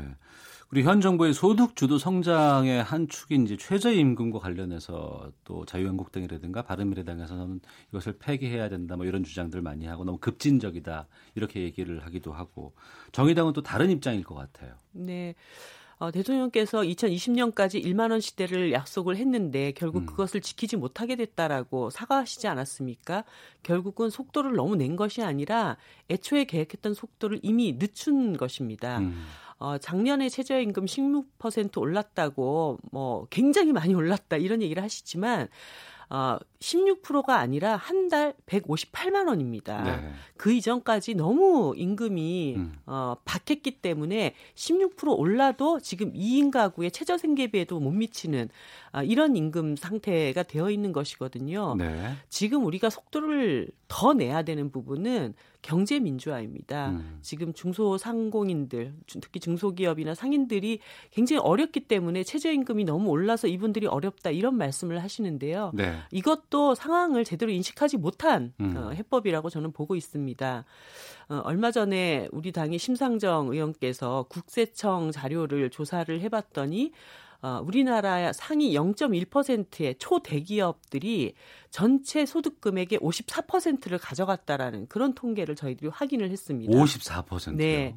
그런데 우리나라 고용의 80% 이상은 중소기업들이 책임을 지고 있습니다. 네, 맞습니다. 한마디로 이 중소기업들에 대한 대기업 갑질, 하청 단가, 납품 단가 후려치기라든가 네. 불공정 거래라든가 기술 편취라든가 이런 일들이 만연해 있으면서 중소기업들이 아무리 열심히 일을 해도 지불 능력을 가질 수 없는 원인, 이것은 오히려 대기업의 이 갑질 때문이다라고 하는 점을 분명히 인식을 해야 될 것 같습니다. 네. 정의당에서 지난주와 오늘 두 차례에 걸쳐서 중소기업 대표자들 모여서 이 피해 사례에 대해서 증언대회를 열었거든요. 정말 우시면서 얘기를 합니다. 그동안 네, 대기업들에게 저도 유튜브에서 봤어요. 네, 예, 예. 대기업들에게 당해왔던 이 많은 일들이 바로 잡히는 것, 그것이 훨씬 더 중요하고 속도를 내야 될 문제이지 또다시 저임금 노동자들의 허리띠를 잡아채가지고 거기에서 뭔가 문제를 해결하려고 하는 방식으로는 이제까지 이 경제 상황이 나아질 수 없다라고 하는 과거의 방식을 답습하는 것이라고 하는 점을 분명히 좀 해두고 싶습니다. 알겠습니다. 오태훈의 시사본부 정의당 이정미 대표와 함께 말씀 나누고 있는데요. 휴대전화 뒷번호 6716 쓰시는 분께서 국회의원 누구의 말을 듣고 위로를 받아야 할지요. 고 노회찬 의원이 더 그립습니다라는 의견도 주셨고 닉네임 별래동님께서는 저는 정치적으로 중도인데 정의당 지지합니다. 2020년도 총선 화이팅 이렇게 응원 문자도 보내주셨고 네. 5654 쓰시는 분께서는 정의당 대표님 집값 좀 정상적으로 만들어주세요라는 네. 정말 바람도 예. 보내주셨네요. 국민들이 너무 걱정이 많죠. 그런데 예. 사실은 정부가 자꾸 공급 확대 얘기를 하시면서 그린벨트까지 해제하겠다 이런 얘기까지 하고 있는데요. 네.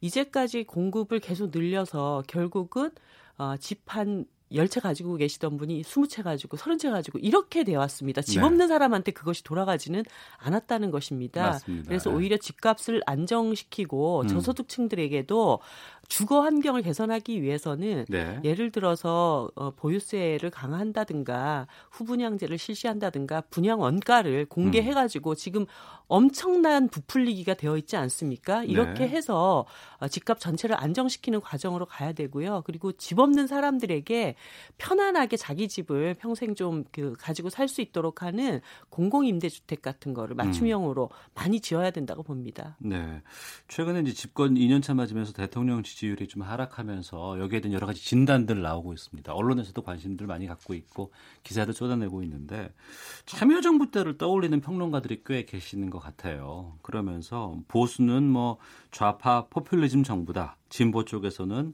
뭐 지지자에 대한 배신이다. 뭐 많이 부족하다. 이렇게 샌드위치가 되었다고 회상들 하고는 계시는데 또 이러한 그 노무현, 문재인 평행이론 제기하는 분들에게는 정의당 대표로서 어떤 입장이실까 궁금하기도 해요. 문재인 정부는 촛불 정부입니다. 그렇기 네. 때문에 참여정부와 자꾸 연관시켜서 그때 어땠기 때문에 지금 또 어때야 된다라고 하는 것으로 가면은 저는 성공하기가 좀 어렵다. 네. 초반에 문재인 대통령의 지지도가 굉장히 높았을 때를 다시 되새겨봐야 된다고 봅니다. 예. 국민들이 바라는 개혁의 방향으로 성큼성큼 나아갔을 때 그걸 더 잘해라고 힘을 실어주는 그런 지지율이었거든요. 그런데 집권 1년이 지나고 난 다음에 결국은 그 소수 기득권층이 정부에 저항을 하게 되고 그래서 이쪽도 만족시키고 저쪽도 만족시켜야 된다라고 하는 그런 강박관념을 많이 가지시지 않았나 이런 생각이 듭니다. 예. 오히려 정부의 지지율을 견고하게 만들어 나가기 위해서는 애초에 이 정부에게 맡겨진 소임 정말 개혁의 방향으로 정확하게 나아가라고 하는 그 일로 가는 것이 맞다고 봅니다. 네. 얼마 전에 그 대표연설에서 그 이해찬 대표께서 전환의 계곡을 넘어간다라고 얘기를 하셨는데 이 사회의 패러다임을 바꾸기 위해서는 일정한 고통을 극복해 나갈 수 있는 감내해 나갈 수 있는 뚝심이 있어야 된다고 봅니다. 네. 그래서 뭐 조금의 압박은 있으실지 있지만 대다수 국민들이 바라는 올바른 개혁의 방향으로 자고우면하지 않고 나가시는 것이 지금 더 중요하다. 네. 그 말씀을 드리고 싶습니다. 네. 정의당 내부 문제를 좀 여쭙겠습니다. 지지율에 미치지 못하는 의석수가 좀 답답하지 않을까 싶기도 해요. 많이 답답하죠. 총선이 좀 빨리 왔으면 좋겠다라고 기대하시는 건 아닌가 싶기도 하고요. 뭐 정치적 시간표를 저희들이 뭐 어떻게 할 수는 없는 것이고요. 네. 다만 지금 가장 중요한 것은 이 불합리한 선거제도를 제대로 바꾸는 일이라고 생각합니다. 네. 1200년대 그 단태, 시인 단태가 이런 말을 했습니다. 정치꾼은 다음 선거를 생각하지만 정치인은 다음 세대를 생각한다라는 이야기가 있는데요. 네. 대한민국의 민주주의가 한 발 더 나아가서 어떤 선진화되는 과정들을 만드는 것에 당장 다음 총선에 내 지역구가 유리한지 불리한지를 따지는 것을 이제는 좀 극복해 나가야 되지 않겠는가 이 말씀을 드리고 싶습니다. 우리 국회가 300명 국회의원 중에 훨씬 더 다수인 일하는 사람들, 여성들, 청년들을 제대로 대변하지 못하고 가진 사람들의 목소리만 너무 많이 흘러나오고 있습니다. 그것 때문에 사실 국회를 불신하는 요인이 되기도 하거든요. 예. 그래서 정의당이 뭐 정당한 의석수를 가지고 있다 아니다와 상관없이 우리 국민들의 민심을 제대로 반영하는 좋은 입법부가 되기 위해서라도 선거제도의 비례성을 훨씬 더 강화하는 방향으로 빨리 이번 국회가 합의를 해냈으면 하는 바람입니다. 불편한 말씀일 수도 있을 것 같습니다만 일부에서는 정의당은 대중적인 정당이라고 보기는 힘들어. 뭐 특정한 계층이나 특별한 쪽에 좀 치우친 정당 아니야? 이렇게 또 평가하시는 분들도 계시거든요. 정의당이 대변하려는 사람들이 비정규직 노동자들 그리고 여성들, 청년들, 우리 사회의 약자들입니다. 이분들이야말로 대한민국 국민들 중에 가장 다수를 차지하고 있습니다. 그렇기 때문에 일정하게 정의당에 대해서 그런 편견을 가지고 있는 분들에게 더 가깝게 다가가서 훨씬 더 다수의 이해관계를 대변하는 정당으로서의 역량과 지위를 만들어 나가기 위해서 노력하겠습니다. 예. 다음 총선에서 인천 연수구에 출마를 하십니까? 네, 연수구 의뢰 송도에서 제가 지금 지역구 활동을 열심히 하고 있습니다. 그 정치인 이정미는 어떤 인물이 되고 싶으신지도 참 궁금해요. 아까 말씀드렸다시피 진보 정치가 나아가려고 하는 이 방향에 대해서 국민들이 아직까지는 조금 낯설게 거리감 있게 느끼시는 부분들도 있습니다. 근데 저도 지역에서 많은 분들을 만나보면은 이정미랑 얘기를 해보니까 내가 이때까지 진보정당에 대해서 가지고 있었던 편견이 굉장히 많이 깨졌다. 이런 말씀들을 하시거든요. 네. 국민과 진보정치를 가장 가깝게 만드는 그런 당대표가 되고 싶습니다. 네. 이 초석 위에서 아마 진보정당이 꿈꾸는 수권의 꿈을 한 발짝 더 앞당기는 그런 역할을 할 수 있지 않을까 생각하고 있습니다. 네. 그 교섭단체 지위를 지금 상실한 상황이잖아요. 한석이 모자라서. 네. 아무래도 그 민주평화당과의 서로가 연대가 지금 안 되고 있는 상황인데. 네, 대표님 돌아가시면서 이제 한 명이 모자라게 되면서 지위를 상실했는데요. 예. 여러 가지 어려움이 참 많이 있습니다. 하지만 정의당이 비교섭단체로서 오랫동안 활동하면서도 제대로 된 또 진보 야당의 목소리를 내왔고 그 길은 뭐 뚜벅뚜벅 갈 생각입니다. 다만 좀 더 그 정의당의 역량을 발휘하기 위해서 교섭단체 회복 문제는 당에서 굉장히 심도 깊게 여러 각도로 노력하고 있다는 말씀을 드립니다. 아직 가능성도 좀 열려 있는 상황인가요? 네, 뭐 그 무소속 의원님들께서 여러 고민들을 지금 하고 계시는 중이고 또 무소속 의원님들이 꼭 입당하시지 않더라도 교섭단체 구성원으로서 역할을 하실 수 있기 때문에 그 부분은 앞으로 더 설득을 해나갈 생각입니다. 네, 100일간의 9월 정기국회가 이제 시작이 됐습니다. 아무래도 국민들께서 지금 여러 가지 부분들이 어려운 점들이 좀 많이 있으셔서 국회에 좀 바라는 것도 있고 또 냉소적인 시각으로 국회를 좀 평가할 수도 있을 것 같아요. 정의당은 이번 9월 정기국회 어떤 전략으로 임하실지 끝으로 말씀 부탁드리겠습니다. 네, 가장 중요한 것은 이제 내년 4월까지 지역구 핵정이 완료돼야 되기 때문에 국민들의 마음을 담는 국회로 나가기 위해서 선거제도 개혁에 모든 힘을 다 쏟을 생각입니다. 네. 그리고 상가 임대차 보호법과 같이 우리 중소상인들, 중소기업들이 좀 더 마음 편히 일할 수 있는 여러 민생 법안에 주력을 해나가면서 또 비정규직, 사용사유 제한과 같은 우리 사회 일하는 사람들이 차별과 이렇게 너무 억울함이 없는 그런 사회를 만들기 위해서 최선을 다하겠습니다. 한 가지라도 네. 똑부러지게 결과를 만들어내기 위해서 노력하겠습니다. 알겠습니다. 시사본부 초대석 정의당의 이정미 대표와 함께 말씀 나눠봤고요. 그 노회찬 기념재단 본격적으로 좀 추진된다 그러면 저희 방송에서 좀 알려주시길 부탁드리겠습니다. 네, 그렇게 하겠습니다. 오늘 말씀 고맙습니다. 감사합니다.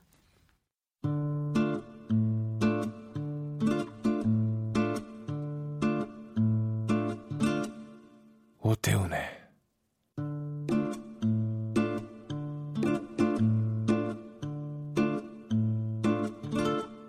시사본부. 네, 금요일의 마지막 코너는 한 주간의 스포츠 소식 정리해보는 최동호의 관전 포인트 시간입니다. 스포츠 평론가 최동호 씨 연결하겠습니다. 안녕하십니까? 예, 안녕하세요. 예. 축구 대표팀이 오늘 오후에 이제 코스타리카와 평가전 치른다면서요? 예, 그렇습니다. 이 벤투 감독의 데뷔전인데 어떻게 전망하실지요? 오늘 오후 8시 이제 말씀하신 대로 축구 대표팀이 코스타리카하고 평가전이 있거든요. 네. 그러니까 오늘 경기가 2022년 이 카타르 월드컵을 향한 첫 발걸음이라고 볼 수가 있겠고요. 이 파울루 벤투 감독이 이끄는 대표팀의 공식적인 출범이라고도 볼 수가 있겠죠.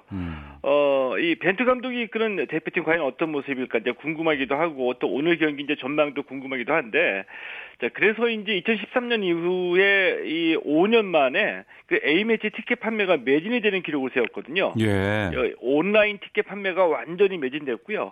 오늘 현장에서 판매하는 1,800장만 남아 있습니다. 네. 벤투 감독 이제 뭐 부임한 지 얼마 되지도 않았습니다만 또 데뷔전이기 때문에 좀 기대가 되기도 하고 궁금하기도 합니다. 예. 어떤 선수들이 또 출전할지도 많은 이목이 쏠려 있을 것 같은데 관전 포인트 좀 전해주세요. 이 대표팀을 맡은 지 시간이 그렇게 많이 지나가진 않았기 때문에 오늘 이 코스타리카전이 있고요. 또 이제 이 11일에 칠레전이 있거든요. 네. 이 두 경기를 통해서 이 벤투 감독의 모든 것을 다 파악하기는 좀 힘들다고 봅니다. 자, 그런데 이 최소한 이 벤투 감독이 이 대표팀에서 어떤 축구를 지향하고 있는지 또 어떤 스타일의 축구를 하려고 하는지는 파악할 수 있다라고 보고요. 예. 자, 이번 대표팀이 이제 24명인데 이 러시아 월드컵에 뛰었던 선수가 17명이고요. 이 아시안 게임을 뛴 선수 8명이 포함이 돼 있습니다. 자, 눈에 띄는 선수가 이 황인범 선수거든요. 이 황인범 선수가 이 월드컵 대표팀에 처음 발탁이 된 건데 바로 이 벤투 감독이 선발한 선수입니다. 이 아시안 게임에서의 활약을 보고서 직접 선택한 이 선수이기 때문에 이 파울루 벤투 대표팀에서 이 황인범 선수가 어떻게 성장해 나갈지 좀 기대가 되는 거죠. 네. 상대 코스타리카는 어떤 팀이에요? FIFA 랭킹이 32위고요. 이 2014년 이 브라질 월드컵에서 이 8강에 오르면서 돌풍을 일으켰던 팀입니다. 자, 그런데 이번에 이 러시아 월드컵에서는 이 조별리그 1무 2패로 16강에 오르지는 못했지만, 자, 그래도 이 스피드 있는 역습하고 탄탄한 조직력이 눈에 띄는 만만치 않은 팀이고요. 벤투 감독이 오늘 이 손흥민 선수를 선발로 내보내겠다 이렇게 밝혔습니다. 자, 그동안 이 대표팀이 언제나 수비 불안을 지적받아 왔는데 이 수비에서는 오래간만에 윤석영 선수가 발탁이 됐고요. 이 아시안 게임 대표에서 뛰었던 이 김문환 선수도 이름을 올려 놓았는데 수비에서 오늘 어떤 플레이가 나올지 좀 궁금해집니다. 알겠습니다. 오늘 오후 8시 코스타리카전 기대해 보겠고요. 이제 프로야구 소식 좀 듣겠습니다. 5위 싸움, 그야말로 마지막 한 장의 티켓인데 정말 치열하죠? 예, 그렇습니다. 이게 이제 서서히 이 가을 야구 포스트 시즌 이제 구도가 이 나오는 때이기 때문에 이제 경쟁이 더 치열해졌거든요. 자, 한마디로 지금 이 프로야구 판도를 정리하면 이 선두 두산의 독주, SK와 한화의 2위 싸움, 넥센의 선전, 자, 그리고 이 포스트시즌 마지막 한 장이 걸려있는 5위 싸움이 치열하다는 거거든요. 네. 이 LG가 5위고 6위 삼성과는 한 경기 차고 8위 롯데와는 5위 LG와 8위 롯데와는 두 경기 반차입니다. LG와 삼성, 기아, 롯데 네 팀이 마지막 한 장 남은 5위 자리를 놓고 치열한 경쟁을 벌이고 있고요. 네.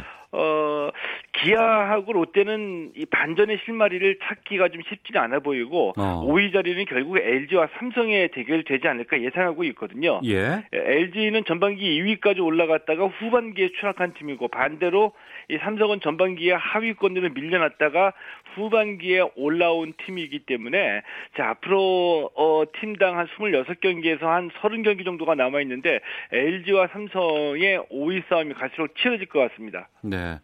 올해 프로야구에서 가장 핫한 팀은 역시 한화가 아닐까 싶습니다. 예. 만년 하위권 팀에서 뭐 SK와 2위 싸움 벌일 정도로 강팀으로 변신을 했는데, 한용덕 감독이 총력전 선언했다면서요? 예, 맞습니다. 이 한용덕 감독이 지금부터 이 잡을 수 있는 경기는 다 잡겠다, 총력전 펼치겠다, 이렇게 말했습니다. 자, 이 말의 속뜻은 2위를 꼭 차지해서 플레이오프에 직행하겠다, 이런 뜻이거든요. 네. 그러니까 3위로 밀려나면 이 준플레이오프를 거쳐야 되는데, 이 준플레이오프는 오전 삼성 승제라서 최대 5경기까지 더 해야지 됩니다. 이 때문에 이제 결국에 이 한용덕 감독의 얘기는 2위로 플레이오프에 진출해서 곧바로 한국 시리즈에 올라가겠다, 이런 뜻을 내비친 거거든요. 네. 자, 이 한용덕 감독, 이 선발 윤규진 선수를 셋업맨으로 내렸고요. 이 김민우, 김성훈, 김재영, 이 세 명의 젊은 투수를 선발로 돌렸는데, 이 상황에 따라서 이 선발 투수도 일찍 강판시킬 수 있다, 이렇게 얘기한 걸 보면은 이 한화는 남은 경기에서 이 선발보다 불펜진의 승부수를 걸어서 2위로 플레이오프에 직행하겠다. 네. 이런 계산을 한 것으로 해석할 수가 있겠죠. 예. 지금 두산의 독주를 뭐 바꿀 만한 변수는 없는 거죠? 예. 2위 SK하고 한화는 뭐 자고 나면 수제가 바뀔 정도로 이 경쟁이 치열한데, 네. 2위 팀들하고 두산하고는 한 10경기 좀 넘게 차이가 나거든요. 예. 한 앞으로 한 많아야 한 27, 8경기 남았는데 두산은 이제 독주를 계속 한다라고 봐야 되겠죠. 알겠습니다. 말씀 고맙습니다. 예, 고맙습니다. 예, 관전 포인트 최동호 스포츠 평론가와 함께했습니다. 오태훈의 시사본부 여기서 인사를 드리겠습니다. 지금까지 시사본부 오태훈이었고요. 다음 주 월요일 12시 20분에 인사드리겠습니다. 안녕히 계십시오.